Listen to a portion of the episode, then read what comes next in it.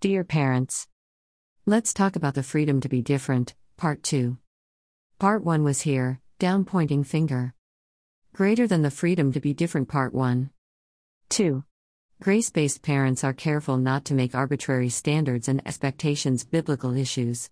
A grace based parents avoid the trap of using the Bible to justify their personal preferences.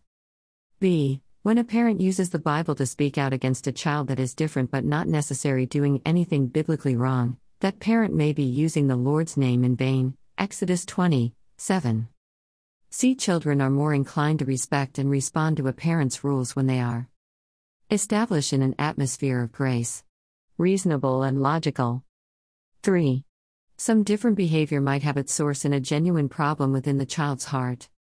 A. Some different behavior is simply a child's strength pushed to an extreme. Grace based parenting focuses on tempering the behavior without condemning or squelching it. B. Some different behavior is an outward expression of an inward struggle with sin, anger, or shame. Grace based parents focus their attention on connecting with the heart of the child rather than attacking the eternal manifestation of their internal problems.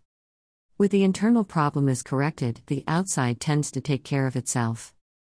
Conclusion Giving children the freedom to be different sets them up to harness so much more of the God given potential.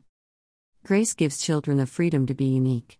Giving children the freedom to be different communicates an unconditional love and an intrinsic worth that is at the heart of God's amazing grace. Grace based parenting creating an atmosphere of grace. Dr. Tim Kimmel.